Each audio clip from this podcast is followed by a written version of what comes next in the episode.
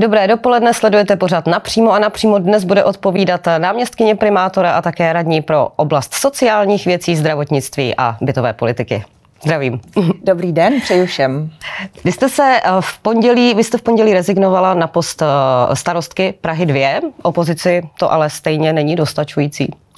Tak ano, já jsem rezignovala, pro mě ke mně k opozici. Já jsem to avizovala, když jsem se stala náměstkyní primátora, že nejpozději v čern, na červnovém zastupitelstvu budu rezignovat, eh, protože nechci kumulovat funkce. Je to moje rozhodnutí, jak jsem říkala, ne, že bych to nezvládla, ale už jsem taky v letech, kdy si nějaký volný čas s rodinou, s manželem a tak dále. Takže, eh, jak říkám, je to moje osobní rozhodnutí a také vím, že eh, městská část Praha 2 je natolik stabilní městskou částí, že můj nástupce, pan eh, Korzeska, je taky velmi zkušeným komunálním politikem a povede městskou část stejně dobře, jako jsme ji vedli já nebo paní Černochová. Jak vnímáte ty výtky opozice, byť teda nejsou mířeny přímo proti vám, teda eh, konkrétně eh, proti vaší kolegyni Janě Černochové, která je současně ministrní obrany a také radní pro oblast školství? Já jsem to právě říkala na zastupitelstvu městské části Praha 2, kde jsem poprosila opozici, hlavně teda členy Pirátské strany, že já naprosto respektuju jejich postoj ke kumulaci funkcí, že oni to takhle mají nastavené,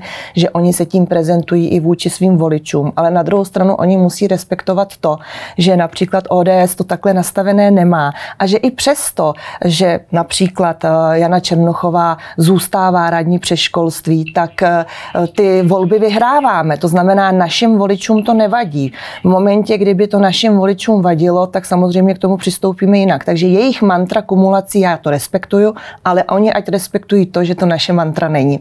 A dá se to stíhat? Třeba pozice ministrině a pozice vlastně radní pro školství? Vy jste tam byla starostka, tak asi uh, jste to mohla vnímat. Určitě, uh, tak Jana Černochová je neuvolněná radní, což znamená, že vlastně dostává zaplaceno pouze za ten výkon, kdy tam je. Jak říkám, městská část Praha 2 je velmi stabilní.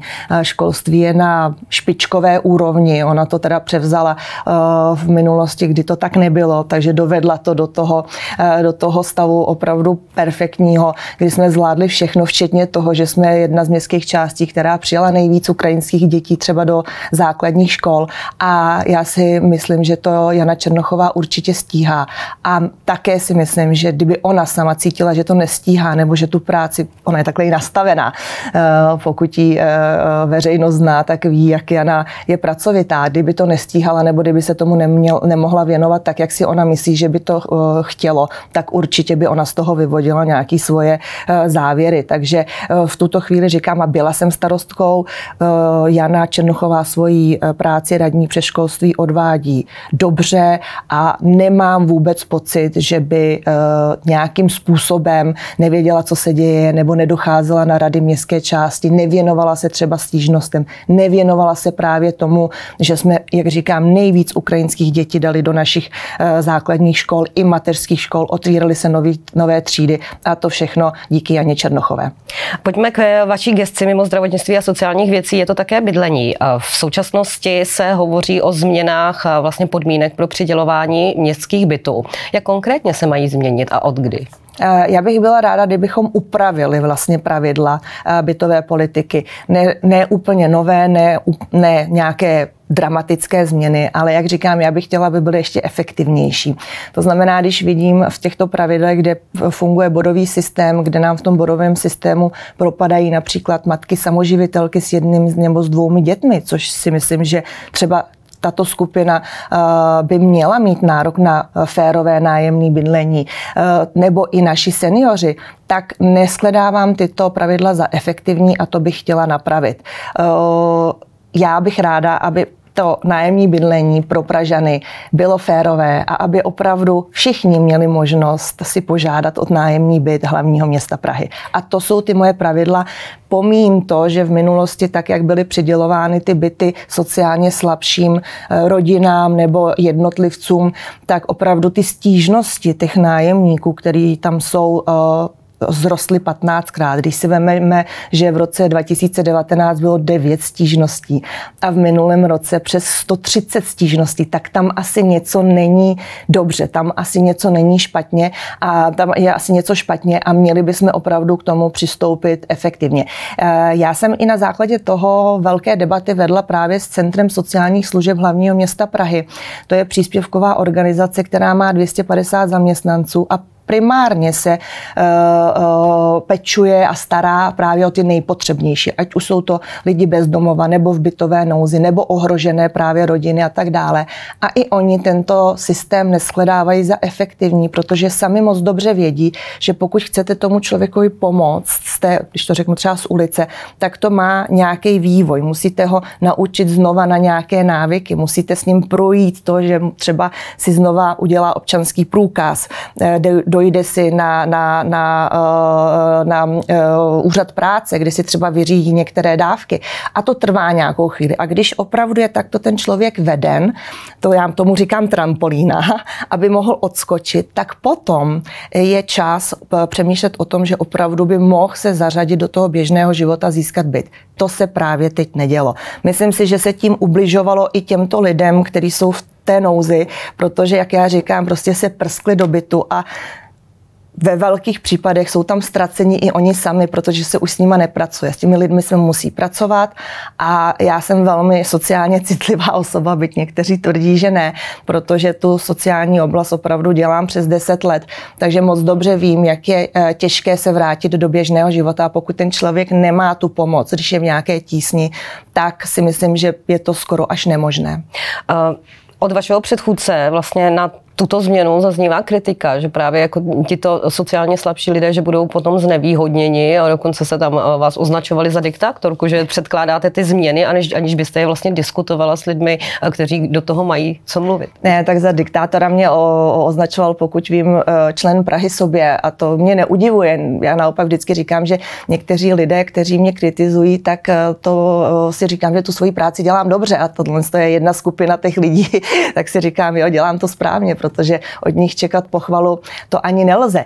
Nicméně já opravdu tvrdím, že byty pro sociálně potřebné má přidělovat Centrum sociálních služeb, protože oni tu životní situaci toho člověka v tu danou chvíli znají nejlépe. Dneska to funguje tak, že člověk přijde, podá si žádost na bytový odbor. Ten bytový odbor vůbec není erudovaný k tomu, aby vlastně se zabýval sociálními otázkami. Neumí to a logicky. A čeká a třeba za půl roku se mu ten bytový odbor e, ozve, že teda je, je nějaký volný byt a že mi ho přidělují. Jenže těmto lidem půl rok je strašně dlouhá doba a ta životní situace se může změnit ze dne na den. To znamená, to, co platilo před půl rokem, vůbec nemusí platit eh, dneska. A proto je to neefektivní, tyhle ty pravidla. Proto já říkám, že my v rámci Centra sociálních služeb máme i asilové domy, i ubytovny. A pokud opravdu chceme podchytit a vtáhnout toho člověka zpátky, tak krůček po krůčku bychom ho měli přesně do asilového domu, tam s ním vyřídit všechno, pak je tady nějaká ubytovna a pak jdeme do toho bytu, kde ten terénní pracovník Centra sociálních služeb neustále kontroluje a je v kontaktu s tím člověkem, aby opravdu ty lidi několikrát mají i nějaké dotazy banálního rázu, který my, my normálně řešíme ve svém životě. Oni opravdu potřebují pomocnou ruku. A to, co mě tam nejvíc chybí v těch pravidlech, že tyto lidé, když i dostali přidělený nájemný byt, tak platili stejnou výši nájemné jiného jako člověk, který pracuje. A to si myslím, že je naprosto asociální. My, pokud chceme těmto lidem pomoct, aby se začlenili, tak já navrhuji, aby čtyři roky měli snížené nájemné z toho uh, férového nájemného, ne tržního. Eh, zhruba ano, 40%, pak se jim to každý rok zvyšovalo a v podstatě teprve po čtyřech letech, aby oni došli do toho nájemného v plné výši, protože i tohle pro ně nájemné je velmi vysoké. A tady máme přesně Centrum sociálních služeb, máme tam zřízenou takzvanou nájemní agenturu, která právě i vyhledává byty těmto lidem a pomáhá jim i s tou platbou nájemného, naučí je to znova a tak dále. Takže myslím si, že ty čtyři roky jsou naprosto správná doba, aby ten člověk, jak říkám, dostal tu trampolínu a neuvíznul v pavučině. Takže uh, chápu to správně, že to bodové hodnocení, že končí? Uh, za mě, já bych byla ráda, kdyby skončilo, protože není efektivní. Propadají nám tam skupiny lidí a nemluvím o mladých rodinách, který vůbec nemají šanci uh, se přihlásit nebo si požádat o nájemní byt. Takže nám tam propadají určité skupiny uh, Pražanů a mně se to nezdá férové. Právě nedostupnost bydlení to trápí uh, nejen tedy mladé lidi a mladé rodiny v Praze. Co vy jste si vytyčila jako své cíle vlastně v této oblasti po zbytek funkčního období? Tak já jsem si vytyčila, že opravdu v tomto funkčním období Praha nějaké byty získá. A teď se můžeme bavit jak. Pokud se postaví nějaké byty nové, nájemní, to je jedna věc, to v podstatě to je gestce kolegy e, náměstka Hlaváčka, který vlastně přes pražskou developerskou už na tom pracuje delší dobu. Ale tady já říkám jednu věc a kritizuju to celou dobu a vím jako komunální politik, že pokud nebude změněn stavební zákon a nebude efektivnější a nebude flexibilnější, tak se e, nic s novou výstavbou bytu dít nebude. Protože jestli vy máte vytipovaný pozemek a trvá vám minimálně 8 let, než získáte stavební povolení, tak je tady něco špatně v tom procesu. Ten stavební zákon, který vlastně předkládá Ivan Bartoš, ten by pomohl té stávající Já doufám, já doufám, že vlastně on má vstoupit, tuším, teď nějak v platnost eh, v tomto roce nebo v příštím roce, eh, tak já doufám, že ten nový stavební zákon přesně tohle, to, eh, tohle to napraví, protože pak my opravdu máme svázané ruce. A pak mají svázané ruce, ale i, i soukromý sektor developéři, kteří samozřejmě, když čekají takhle dlouho na, na proces byrokratický, tak ty ceny rostou. To je druhá. Takže to je jeden pilíř, výstavba nových nájemních bytů. Pak je tady druhý pilíř, kdy uh, můžeme jako uh, hlavní město nakupovat už byty nebo nějaké bytové domy, které jsou na volném trhu. Ostatně to už i děláme. Děláme to jak se říká, v menším, kdy uh, máme uh, akciovou společnost TCP, která právě monitoruje trh v Praze a v případě, že se objeví na trhu třeba nějaký volný bytový dům, tak nás poptá, jestli by byl vhodný na pro některou třeba pro mladé rodiny nebo i pro sociální, uh, sociální účely. Ostatně takhle jsme uh, koupili objekt na Bělidle, kde se udělali byty pro lidi trpící autismem. To je taky speciální skupina lidí a jsou vlastně ve samostatném objektu, kde, jak se říká, nikoho nebudou rušit a tak dále. Mají to tam uspůsobené eh, k tomu, k té poruše, k ten, kterou mají. Takže monitorujeme trh, budeme i nakupovat. Já jsem se domluvila s kolegou Kovaří Havlíčíkem, což je radní přes finance, že eh, tady opravdu musí uvolnit finance, pokud se najde vhodný objekt. A pak třeba například... Máte podporu, souhlasí s tím? Mám podporu. Přece jenom jako těch priorit, jako který chce koalice dosáhnout, je mnoho v tomto Mám období. podporu. A nebo jsou to, tady, eh, jsou to také i otázky toho, kdy jsme v jednání s Českou poštou, která právě některé ze svých objektů opouští. Eh, typově objekt v Moravské ulici, kde je v přízemí pošta a nad tou poštou celou dobu vlastně Česká pošta měla svoji ubytovnu, kde jsou malometrážní byty. Nejedná se o nějaký stovky bytů, jsou to opravdu jednotky bytů, ale jak já říkám, v dnešní době v Praze každý byt nájemní se počítá. Nicméně Česká pošta prvně nepočítala s tím, že by ho nabídla třeba přednostně, řekněme Praze 2 nebo, nebo některým městským částem. To mě velmi zamrzelo, protože taková dohoda v minulosti byla, když eh, vlastně se zavíraly pošty, tak když jsme jednali právě na té komunální úrovni městské, kdy oni nám vlastně sdělili, které pošty na těch městských částích uzavřou a které zůstanou, tak jsme nám jasně deklarovali to, že pokud se budou, jak se říká, zbavovat svých nemovitostí, tak ta municipalita, ať už je to městská část nebo hlavní město, bude na prvním místě. Takže trošku mě eh, ten jejich eh, nedodržený slib mrzel. Nicméně měla Měla jsem jednání se přímo s ředitelem České pošty tento týden a s panem primátorem. Budeme pokračovat dnes a máme další jednání i ve čtvrtek.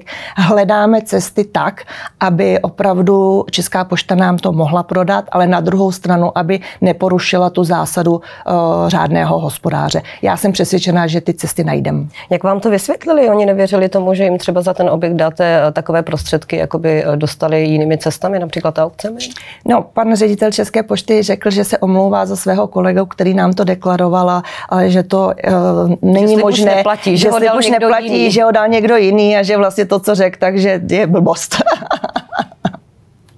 Takže takže do dalšího jednání jdeme do dalšího jednání. Já se nevzdám. Eh, já se nevzdám, nikdy jsem se nevzdala. Eh, zkusím to všemi možnými způsoby. Samozřejmě i jako zastupitelstvo hlavního města Prahy si dáme nějakou částku, kdyby jsme šli do té elektronické aukce, která je pro nás naprosto nevýhodná. Ale nejedná se jenom o Moravskou, ale jedná se taky o objekt v Jindřížské ulici, kde kdyby se nám podařilo, aby jsme to jako hlavní město koupili, tak bychom tam chtěli sestěhovat kompletně úředníky z Jungmanova eh, náměstí, vlastně z Adrie, pod jednu střechu a tím si myslím, že bychom do budoucna ušetřili velké peníze za nájemné, které v tuto chvíli jako hlavní město platíme. Vy si ten trh monitorujete. Eh, jaké jsou potřeby hlavního města Prahy, co se bytů týče, co se počtu bytů týče? Byla přijata strategie bydlení eh, v roce 2021, která jasně říká, dělal ji IPR, eh, což je také organizace hlavního města Prahy, která jasně říká, že by na trh ročně v Praze v ideálním případě mělo přistát 7 tisíc až 10 tisíc eh, bytů. A teď se nebavíme jenom o nájemních bytech, nebavíme se jenom o bytech, které by eventuálně bylo ve, byly ve vlastnictví hlavního města Prahy, ale celkově na trh, to znamená i od developerů, i od všech. To se samozřejmě neděje, takže už teď jsme od roku 2021 v mínusu, proto jsem říkala, že by asi bylo velmi dobré přistoupit k tomu, že hlavní město si některé eh, bytové domy, které jsou na trhu, koupí, tak aby opravdu zkusilo dohnat, dohnat to, eh, co vlastně v minulosti si řeklo, že by měl tady být 7 až 10 tisíc eh, bytů ať už trh, to znamená to, co by se prodávalo, nebo nájemního bydlení. Vlastně ten nedostatek eh, toho bydlení, těch bytů, že ne samozřejmě jejich cenu dost vzhůru. Jaká cena je podle vás adekvátní bytu v Praze? Tak to já ne, opravdu neumím vyhodnotit, to co je, je otázka. pro, pro rodiny, co je, no, tak 3 plus jedničku za 10 milionů, to Víme, že už dlouhodobě ty ceny jsou neúnosné uh, pro rodiny a kor v dnešní době, kdy vlastně stouply i úrokové sazby. Ono to má všechno, všechno návaznost. Uh, ale myslím si, že tím, jak stouply úrokové sazby, jak uh, lidé už je pro ně nedo, nedosažitelný, nedosažitelná i ta hypotéka, tak trošku nám ten trh s těma bytama, a teď se bavím o tom tržním prostředí, tak jak se bavím s developerem, a zamrs. Protože samozřejmě oni byty některé mají, ale už se jim neprodávají tak, jako se prodávaly v minulosti. To znamená, já si myslím, že i tímhle s tím dojde k nějakému schlazení toho trhu těch cen, stabil, zastabilizování a pokud ten vývoj ekonomický u nás celé Eh, zemi bude takový, jak je predikován a Česká národní banka bude moc přistoupit k tomu, že zase ty úrokové sazby bude v nějakém čase snižovat, tak si myslím, že se to narovná. Je přežitek eh, vlastnit bydlení, protože přece jenom, když se podíváme do metropolí eh, jinde v Evropě, tak vlastně takové procento lidí v nemovitost nevlastní. Hmm. No, přežitek Takhle bych to nenazvala, ale je to určitý trend v naší společnosti. Protože když to vezmeme v těch 90. letech, po těch 40 letech komunismu, eh, lidé byli lační potom, aby vlastnili to bydlení. To znamená, dožadovali se tenkrát to privatizace, chtěli mít ten byt ve svém vlastnictví a v podstatě mít tu jistotu vlastně toho, eh, toho, eh, toho vlastnictví, toho bydlení a té střechy nad hlavou. Takže se privatizovalo, protože prostě společnost a lidé si to přáli. Dneska se nám to otáčí, kdy mladá generace spíše přemýšlí o tom, jak ten svůj život uspořádat, takže pro ně je nájemní bydlení mnohem přijatelnější, protože nevědí, jestli zůstanou pracovat v České republice, potažmo v Praze, nebo pojedou někam na stáž. Eh, přemýšlí o tom, kdy založí rodinu, eh, kolik jich bude a vlastně pro ně je mnohem eh, v tuhle chvíli pohodlnější vlastně začít tím nájemním bydlením třeba menšího a tam ta poptávka po těch malometrážních bytech je naprosto největší. To znamená menšího bytu a potom posléze vlastně přemýšlet, jak se dostane k tomu bytu pro svoji rodinu někdy v budoucnu. Dneska ta mladá generace má otevřené vlastně otevřenou cestu na to, že může vycestovat, může vlastně s tím životem zacházet trošku jinak, než třeba mohli naši rodiče. Takže ten trend, jak říkám, se mění a my jako politici, volení politici, eh, bychom měli ty trendy sledovat a měli jsme naší politiku tomu uspůsobovat. Takže já všem říkám, nekritizujte privatizaci a to, že se byty tenkrát prodávaly, ty lidé si to přáli.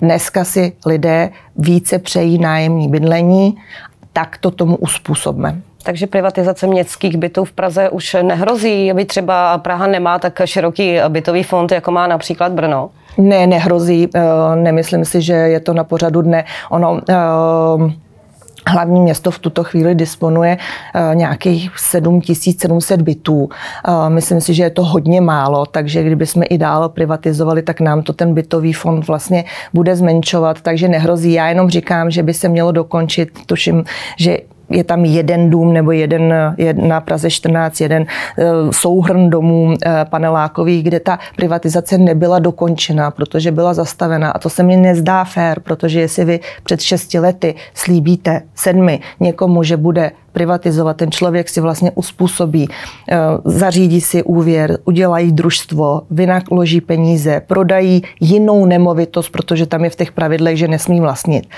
A pak někdo přijde, eh, nová politická reprezentace v těch minulých letech a řekne stop, to, něco, to neplatí, to se mi nezdá férový. Ale jinak další vlny, jak se říká privatizace nebo odprodeje eh, za hlavní město nepřichází v úvahu. Takže tam u těch to dotáhnete, u těch, u kterých je to? Jsme v debatě, jsme v diskuzi. to Kolegové z Pirátské strany se tomu brání, není to jisté a uvidíme. Já bych byla ráda, ale opravdu to v tuhle chvíli nemohu garantovat. Co nájemné v těch městských bytech? Bude se během vlastně vašeho funkčního období muset zvyšovat? Tak my jsme přistoupili i tento rok ke zvýšení o inflaci, ale pouze 50%, nešli jsme do plné částky nějakých 15 eh, něco procent, eh, protože když jsem se když se podíváme na to, jak se zdražuje celkově život, energie, eh, ceny rostou a tak dále, tak se mi nezdálo férové a sociální, protože my v našich bytech máme převážně přesně lidé v sociální tísni, máme tam profese, máme tam učitele, máme tam městské strážníky a tak dále. Tak tak, jak se jim zvyšují životní náklady, tak se mi nezdálo fér, že bychom měli jít až nad 15% inflace, takže jsme se shodli s kolegy, že to bude pouze půlka, eh, což si myslím, že je v pořádku, protože ta inflační doložka v těch smlouvách je a my se zase musíme chovat jako řádní hospodáři a samozřejmě tu inflační doložku bychom měli, eh, měli uplatňovat ale nikde není psáno, že v plné výži. Takže já doufám, že jsme potěšili naše nájemníky a tak, jak mám i e, některé maily od nich, tak, že to zvládnou i seniori děkují, protože v rámci toho, jak se jim zvyšuje důchod, tak zvládnou tuhle 150% inflaci nájemního, e, nájemného v tomto roce. E, Pražská koalice má za sebou zhruba tři měsíce vládnutí.